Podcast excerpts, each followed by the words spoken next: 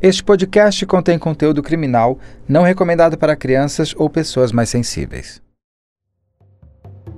De um dos crimes mais marcantes em São Paulo nasceu um nome que é sinônimo de crueldade para todos os brasileiros: Champinha.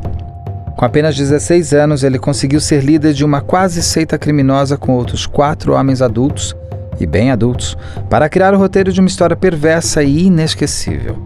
O sequestro de Liana Friedenbach e Felipe Café, jovem casal de namorados que passaria seus últimos dias de vida a serviço da maldade de Champinha.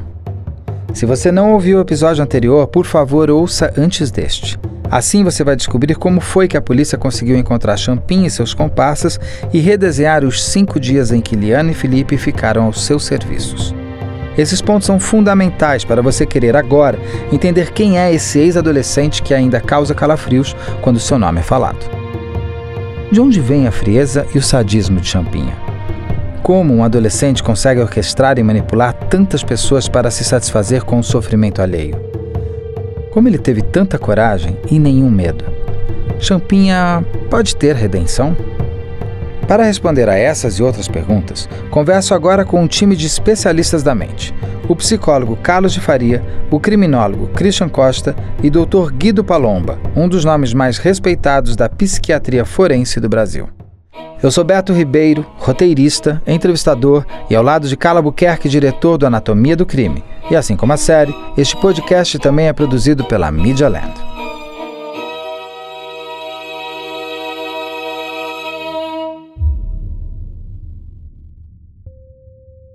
Christian, eu vou começar com você. Esse caso da Liana e do Felipe é um caso absolutamente brutal, é chocante. Mas infelizmente, esse tipo de crime onde o homem acaba violentando a mulher com um certo bônus para o crime inicial que ia fazer, ou seja, ele ia roubar e acaba estuprando, ele ia sequestrar e acaba estuprando. Esse tipo de crime não é assim tão desconhecido na natureza humana. Eu estou correto? Esse crime que ele tem a princípio uma natureza sexual, uma natureza de controle, é muito comum dentro da história da humanidade. Você vê em guerras, por exemplo, soldados que invadem cidades e cometem estupros coletivos, mantêm mulheres uh, vigiadas, mulheres sequestradas, mulheres em seu poder por vários dias enquanto cometem abusos sexuais. Você vê alguns casos de assaltos onde o objeto final era o assalto, era o bem material e havia uma mulher dentro da casa e é abusada sexualmente, é vitimizada. Então, é um tipo de crime comum até a página 2. Eis que tem um elemento a mais nesse crime, e esse elemento é o champinha, né? alcunha, rapaz com alcunha de champinha e a Liana fica em poder deles, mais especificamente em poder do Champinha. Apesar de muito jovem, o perfil de personalidade dele era extremamente dominante. O alfa, o macho alfa no grupo era ele, o mais jovem. E os outros mais velhos se curvavam ao desejo dele em função da brutalidade, do, funcionamento agressivo dele. Doutor Guido, a Liana teria chance de sobreviver? Ela teria chance de reverter aquele destino que já estava praticamente desenhado? Seria possível uma vítima dominar o próprio psicopata?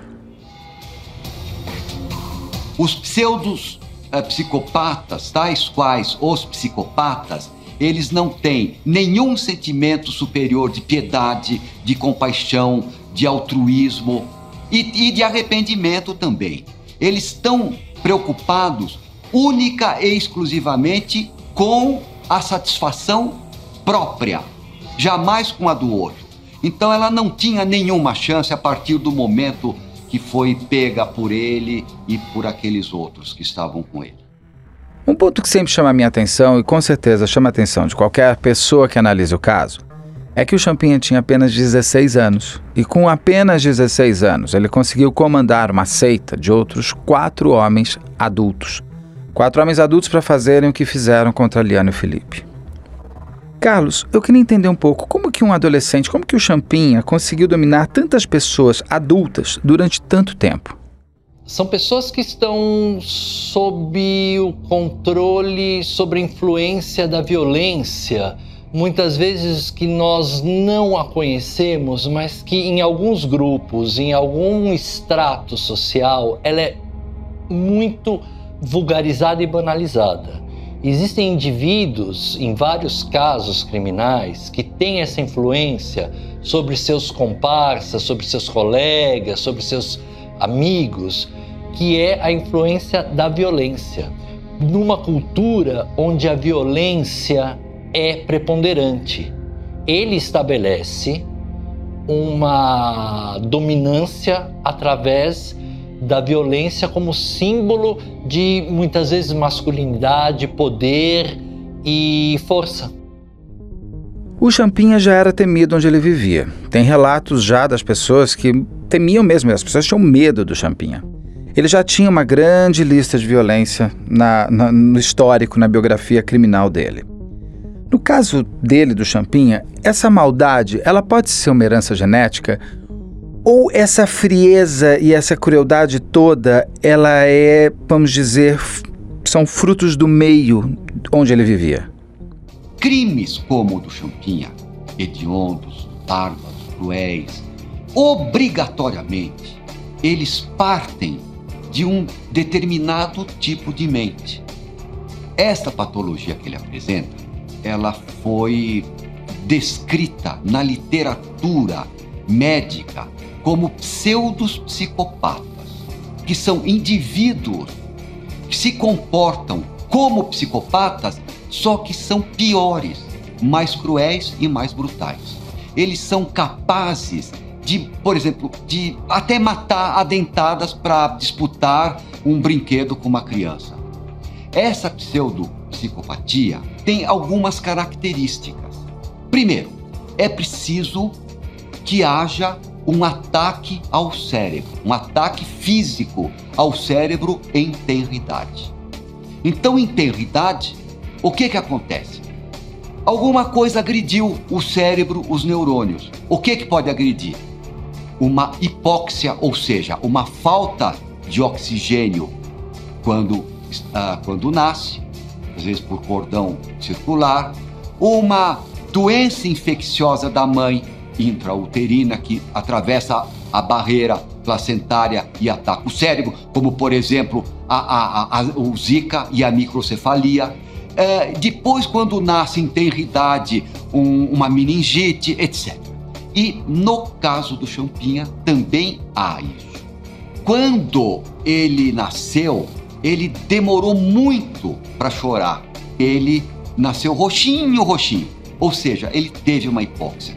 Essa hipóxia pode ter sido significativa e é preciso dizer que ele já tinha uma história heredofamiliar bastante significativa. O pai era alcoolista crônico, morreu com 30 e poucos anos de idade, de alcoolismo crônico, tinha casos de alienação mental na família, ah, etc.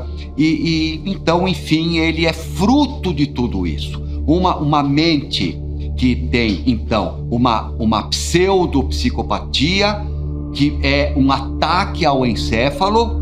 Este ataque ao encéfalo produz indivíduos que podem sim chegar a esses extremos. O champignon ele é um fruto do meio dele, principalmente da natureza dele. Ele não é um produto criado, ele é um produto estimulado. O fato dele ter 16 anos na época do crime também está associado com, com, com as questões da própria adolescência, não? Que estão mais afloradas na formação da personalidade do indivíduo e do próprio caráter porém é algo nato. Ele, com esse uh, cérebro desta natureza, não foi o meio que fez com que ele se tornasse uma pessoa cruel, uma pessoa uh, que agiu com extrema, extrema requintes de perversidade da forma como ele agiu. Não. Não é o meio social que cria esses, entre aspas, monstros. Isto aconteceu nele, na carga pessoal, orgânica, constitucional dele. Claro, também é preciso dizer que não são todas as encefalopatias, todos os ataques ao encéfalo que vão produzir pessoas como ele, de forma alguma. Ao contrário, é uma minoria, mas essa minoria existe. Christian, é possível a gente diagnosticar um psicopata tão cedo, já assim na adolescência? Com 16 anos, o Champinha, ele, a gente já poderia dizer que ele é um psicopata construído? Pela característica de personalidade dele, é, podemos perceber que temos aqui um embrulho técnico-científico. Falar que ele é um psicopata, na idade que ele tinha, é, nós entramos num problema técnico-científico referente ao psicodiagnóstico. Por quê? Porque eu só posso afirmar que o indivíduo tem um transtorno da personalidade, nesse caso, a psicopatia, a partir de 18 anos de idade. Poderia se verificar um transtorno de conduta, um transtorno posicionista, mas não um transtorno da personalidade, visto que ele, enquanto adolescente, ainda estava com um processo de maturação cerebral, um processo de amadurecimento intelectual, um processo de amadurecimento físico, um processo de amadurecimento hormonal, um processo de amadurecimento psicológico. Então o Champinha estava num processo de amadurecimento. Há uma máxima que, em função de ter problemas, traumas na infância, Champinha teria tido uma série de abusos e por isso se tornou um criminoso sádico. Não. Ele teve uma infância difícil, sim, houveram dificuldades no nascimento, mas isso não explica detalhadamente ou isso não configura como uma realidade a personalidade criminosa dele. Ele decidiu ser um criminoso, ele se permitiu ser um criminoso, ele se permitiu quebrar regras, como milhares de criminosos. A gente pode dizer que o Champinha estava evoluindo como criminoso? Essa violência contra a Liana teria sido somente a primeira se ele não tivesse sido parado? O Champinha tinha cometido crimes menores. O crime de natureza mais sádica, significativa foi esse. Então, ele começa por ali. Talvez, em função disso, é, ele tenha demorado para agir, estudando a vítima, entendendo o que poderia ser feito. Por que ele não matou no segundo dia? Por que o Champena matou no terceiro dia? Então isso demonstra também é, maturidade. Ele está num processo de amadurecimento criminal. Então esse é o grande crime, esse é o primeiro grande crime do Champinha. E com certeza, se ele não fosse preso, haveriam outros.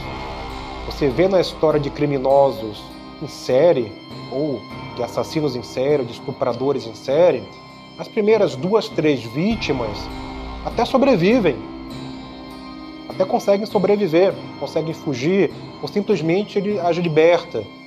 É, talvez ele tenha considerado libertar a Liana, mas algo deu errado, ele decidiu matá-la. Ele liberta ela. Simbolicamente, verdadeiramente, não sabemos. Só ele sabe. Ele chega, vai, mas para persegui-la, para caçá-la, para agir como um predador. Então, é, os pequenos crimes que culminaram nesse crime maior é muito comum nesse grupo de pessoas que começam com uma disfuncionalidade de brigas, de comportamentos violentos, o uso de álcool e drogas, abuso sexual e chegam no homicídio propriamente dito. E o ato de matar, ele tem uma característica própria. O que, que é o ato de matar? Eu posso dar uma facada, eu posso afogar, eu posso matar, eu posso queimar, eu posso dar um tiro. Mas por que o requinte de crueldade? Por que provocar dor, matar aos poucos, enclausular a pessoa, prender a pessoa, cárcere privado, escravizar a pessoa? Isso é o sadismo. Isso é o diferencial do crime.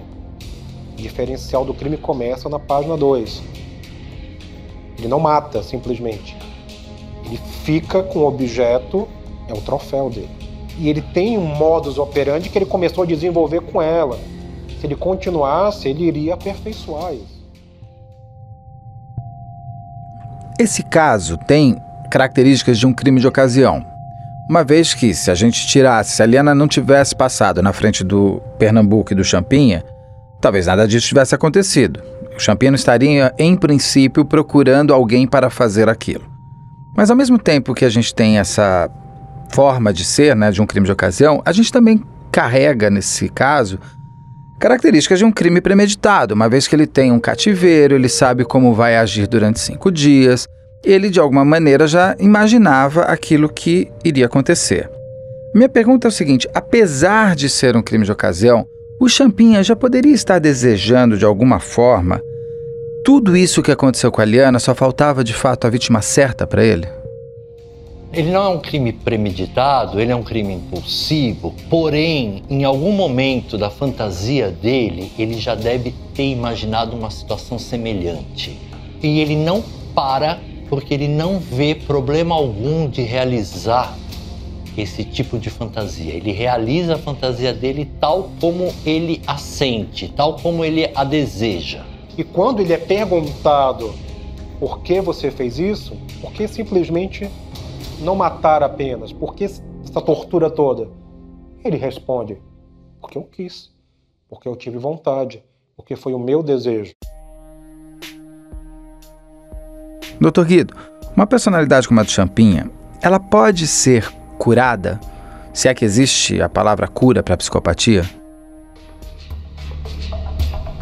Do ponto de vista psiquiátrico forense, não existe na literatura mundial casos semelhantes que o indivíduo tenha se recuperado durante a vida. Não é possível, porque ele tem deformidades orgânicas incuráveis. Não é possível uh, uma droga, uma terapia, uma conduta que possa dar a ele aquilo que ele nunca teve, ou seja, o arrependimento do fato e que possa dar a ele valores éticos e morais que ele nunca teve. Existe um terceiro elemento que também ele nunca terá, que é o, o, a ausência de valores superiores de piedade, compaixão e altruísmo. Quem não tem, não existe um remédio, uma terapia que, que possa reverter tudo isso.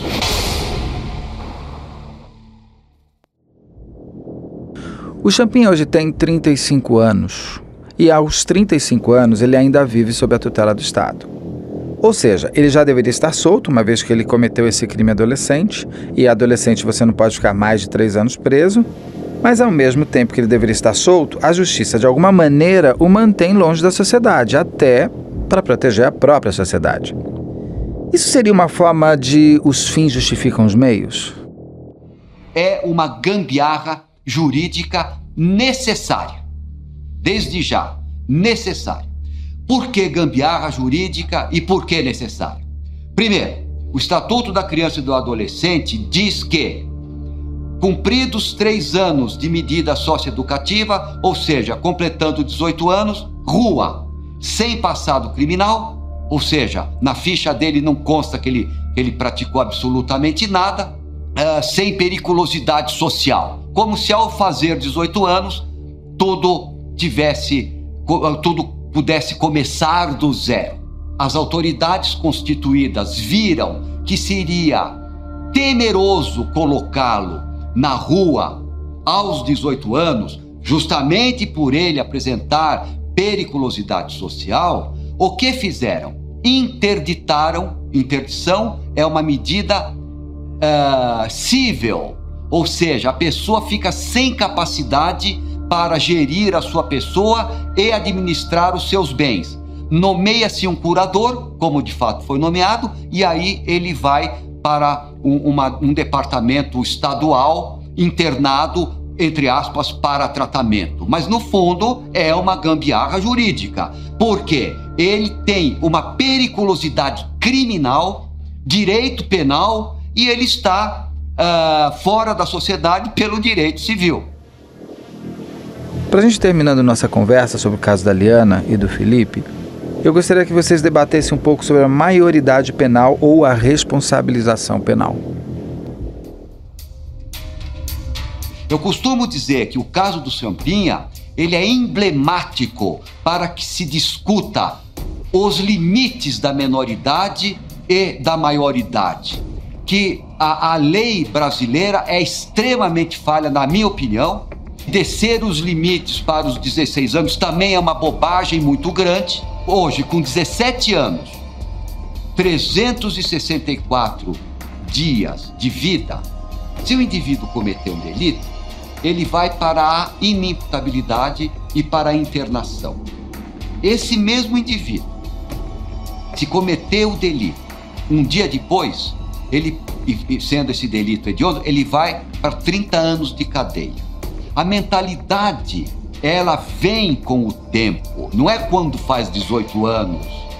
O fruto amadurece aos poucos, os neurônios cerebrais amadurecem aos poucos. Portanto, tirar esse limite dos 18 e cair para os 16 é uma outra bobagem. É preciso que se introduza a correção, na minha maneira de entender, que é médica, é a introdução da semi-imputabilidade. Até os 12 anos, inimputabilidade completa. Não dá para imputar qualquer coisa a crianças até 12 anos de idade. Dos 12 em diante, até os 18 anos de idade, a semi-imputabilidade e dos 18 em diante a imputabilidade como existe, como já existe. E como ficaria do ponto de vista prático? Vamos pegar um adolescente com 14 anos de idade que pratica um delito, uh, um, um, furto, uma, enfim, alguma coisa que ele, ele é, vai ser julgado como se fosse um criminoso comum. Nesse crime pegaria, por exemplo, uh, seis anos de cadeia. Como ele tem desenvolvimento menor incompleto, semi-imputabilidade, não tem antecedentes ruins, diminui dois terços, ele fica a dois. Dos 14 aos 16, nesses dois, fica na Fundação Casa e vai para rua. Se porventura, esse com 16 anos, ele volta a delinquir, e um delito grave, digamos, um homicídio, então ele é julgado como um criminoso comum e como tem maus antecedentes, ele ou não reduz de um a dois terços e aplica direto uma pena corporal, digamos, de 12 anos, ele vai cumprir os dois primeiros, até completar 18 anos, na Fundação Casa e em seguida transferido para um presídio comum até completar sua pena. Já me despeço de todos, agradecendo mais uma vez vocês estarem participando do programa, mas antes eu quero ouvir o Carlos sobre um ponto, sobre a humanidade do Champinha.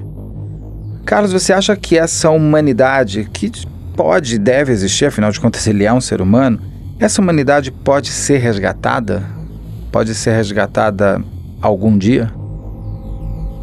Um tipo como Champinha, eu não vejo uma salvação, uma regeneração, porque é uma pessoa que exatamente ultrapassa o limite da normalidade. Então, é um indivíduo que vai novamente, por impulso, voltar a agir assim que possível, assim que estiver sob a égide da própria personalidade dele. Enquanto ele estiver tutelado, sob olhares, ele está contido. Uma vez que esses olhares não existam mais, ele volta a delinquir, porque ele é motivado pelo impulso dele. Para ver as imagens deste caso, fotos do local do crime, da perícia e da autópsia, assista a este episódio no Investigação Criminal. Para isso, acesse o nosso canal no YouTube, youtube.com/op Operação Policial, youtube.com/op Operação Policial, tudo junto. No próximo caso do nosso podcast, não perca os detalhes da investigação que conseguiu prender o assassino de Messa Nakashima. Messa era uma advogada de Guarulhos, em São Paulo, e que foi vítima do que hoje poderia ser classificado de feminicídio. Não perca! Não deixe também de seguir a Media Land nas redes sociais. É sempre arroba MediaLandPlay. Este podcast é uma produção original da Media Land, com roteiro e narração de Beto Ribeiro, direção geral de Carla Buquerque, captação de som André Monteiro, coordenação de pós-produção de Bruno Salvagno, edição e finalização de áudio de Chico Mendes.